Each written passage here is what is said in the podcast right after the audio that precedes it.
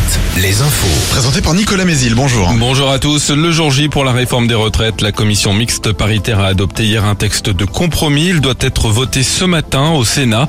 Le vote définitif devant l'Assemblée est lui prévu cet après-midi avec encore deux inconnus, le recours ou non au 49.3 par le gouvernement. Et si tel n'est pas le cas, l'exécutif devra compter sur un nombre de votes favorables suffisant de la part des républicains et cela pourrait se jouer à quelques voix près. Emmanuel Macron qui a réuni hier soir Elisabeth Borne et les ministres par la réforme a fait savoir qu'il souhaitait aller jusqu'à ce vote. De nouvelles mobilisations sont prévues aujourd'hui, des actions coup de poing encore dès ce matin. Ce midi, les leaders syndicaux se rassemblent devant l'Assemblée nationale. La CGT, de son côté, appelle à une journée morte dans les ports. Hier, les cortèges ont été un peu plus fournis que ceux de samedi, mais bien moins que ceux du 7 mars. 480 000 manifestants dans toute la France, selon le ministère de l'Intérieur. 1 700 000 selon la CGT.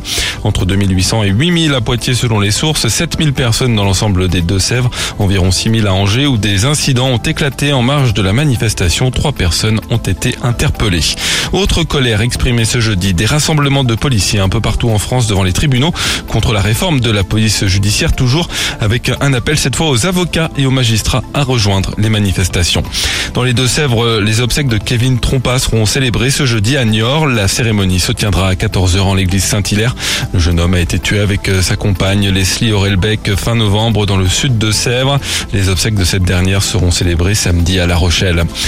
Au rayon emploi, le dating de l'hôpital de Saumur continue aujourd'hui. L'établissement est à la recherche de personnel dans différents métiers de soignants, entre autres. Le centre hospitalier de Cholet organise lui aussi son job dating ce jeudi.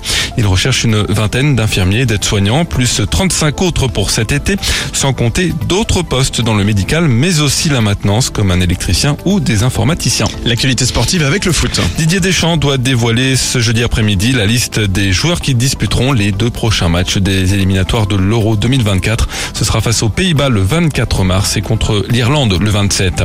Le basket en Ligue féminine, un premier match de la 17e journée ce soir, Angers-Landerneau en Terrangevine.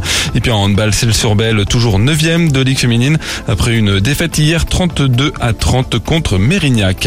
Enfin la météo, retour d'un temps beaucoup plus ensoleillé, simplement un peu voilé sur les pays de la Loire et avec le soleil, les maxis seront printanières 17 à 23 degrés.